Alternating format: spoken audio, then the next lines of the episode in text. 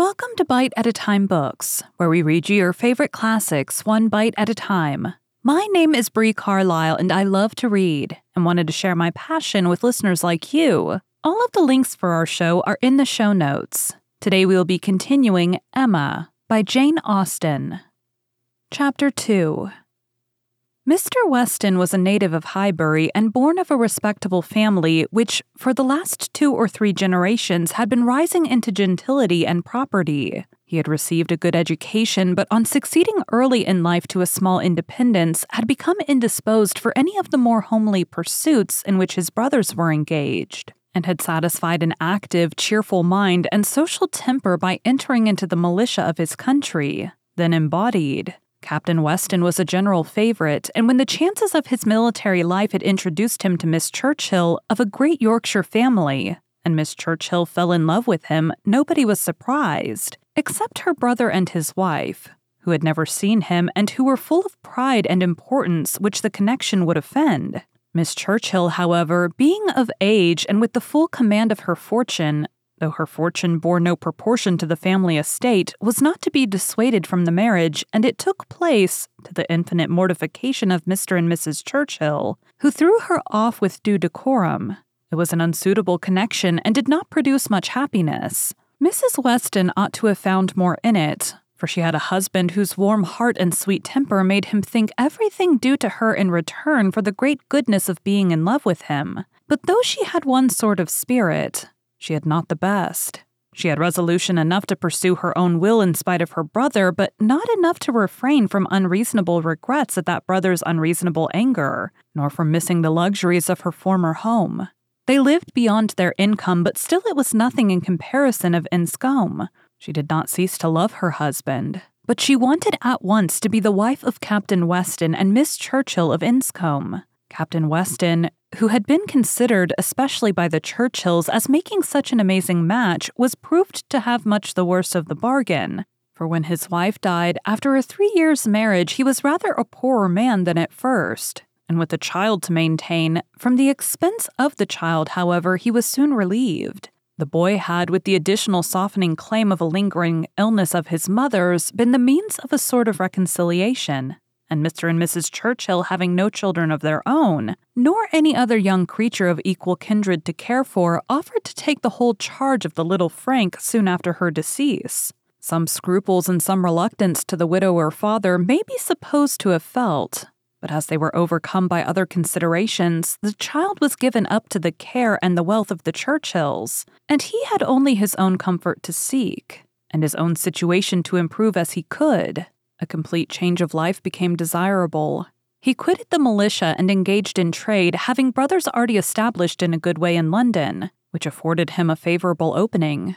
It was a concern which brought just employment enough. He had still a small house in Highbury where most of his leisure days were spent, and between useful occupation and the pleasures of society, the next 18 or 20 years of his life passed cheerfully away. He had by that time realized an easy competence enough to secure the purchase of a little estate adjoining Highbury, which he had always longed for, enough to marry a woman as portionless even as Miss Taylor and to live according to the wishes of his own friendly and social disposition. It was now some time since Miss Taylor had begun to influence his schemes. But as it was not the tyrannic influence of youth on youth, it had not shaken his determination of never settling till he could purchase Randalls, and the sale of Randalls was long looked forward to, but he had gone steadily on with these objects in view till they were accomplished. He had made his fortune, bought his house, and obtained his wife, and was beginning a new period of existence, with every probability of greater happiness than in any yet passed through.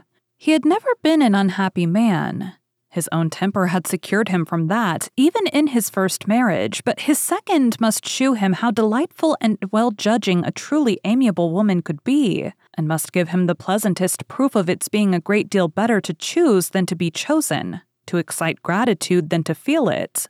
He had only himself to please in his choice. His fortune was his own, for as to Frank, it was more than being tactily brought up as his uncle's heir. It had become so avowed an adoption as to have him assume the name of Churchill on coming of age.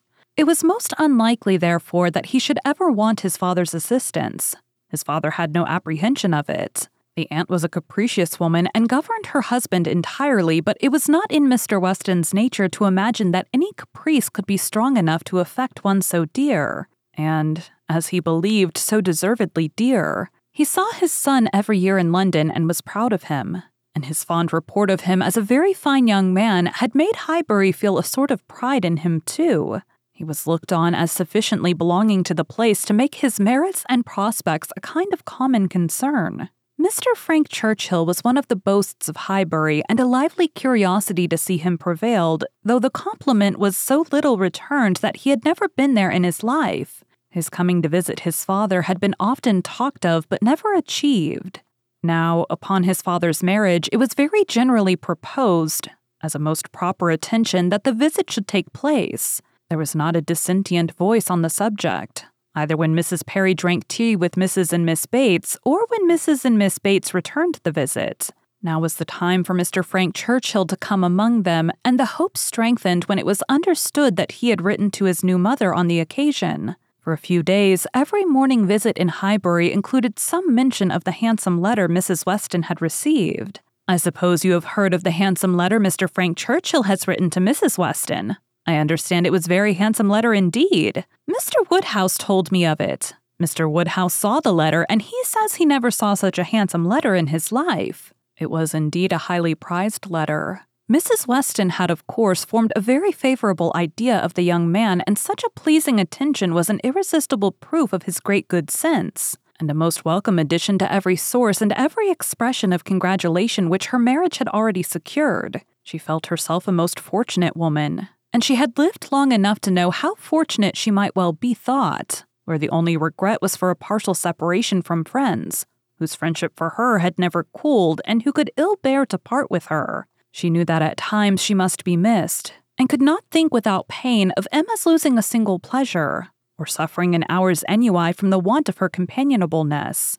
But dear Emma was of no feeble character. She was more equal to her situation than most girls would have been, and had sense and energy and spirits that might be hoped would bear her well and happily through its little difficulties and privations. And then there was such comfort in the very easy distance of Randalls from Hartfield, so convenient for even solitary female walking, and in Mr. Weston's disposition and circumstances, which would make the approaching season no hindrance to their spending half the evenings in the week together. Her situation was altogether the subject of hours of gratitude to Mrs. Weston and of moments only of regret and her satisfaction, her more than satisfaction. Her cheerful enjoyment was so just and so apparent that Emma, well as she knew her father, was sometimes taken by surprise at his being still able to pity poor Miss Taylor when they left her at Randalls in the center of every domestic comfort or saw her go away in the evening attended by her pleasant husband to a carriage of her own. But never did she go without Mr. Woodhouse's giving a gentle sigh and saying, Ah, poor Miss Taylor. She would be very glad to stay. There was no recovering Miss Taylor, nor much likelihood of ceasing to pity her, but a few weeks brought some alleviation to Mr. Woodhouse. The compliments of his neighbors were over. He was no longer teased by being wished joy of so sorrowful an event, and the wedding cake, which had been a great distress to him, was all eat up. His own stomach could bear nothing rich, and he could never believe other people to be different from himself. What was unwholesome to him, he regarded as unfit for anybody, and he had, therefore, earnestly tried to dissuade them from having any wedding cake at all. And when that proved vain, as earnestly tried to prevent anybody's eating it, he had been at the pains of consulting Mr. Perry, the apothecary, on the subject. Mr. Perry was an intelligent, gentlemanlike man whose frequent visits were one of the comforts of Mr. Woodhouse's life, and upon being applied to, he could not but acknowledge, though it seemed rather against the bias of inclination, that wedding cake might certainly disagree with many, perhaps with most people, unless taken moderately. With such an opinion, in confirmation of his own, Mr. Woodhouse hoped to influence every visitor of the newly married pair, but still the cake was eaten, and there was no rest for his benevolent nerves till it was all gone. There was a strange rumor in Highbury of all the little Perrys being seen with a slice of Mrs. Weston's wedding cake in their hands, but Mr. Woodhouse would never believe it. Thank you for joining Bite at a Time Books today, while we read a bite of one of your favorite classics. All of the links for our show are in the show notes.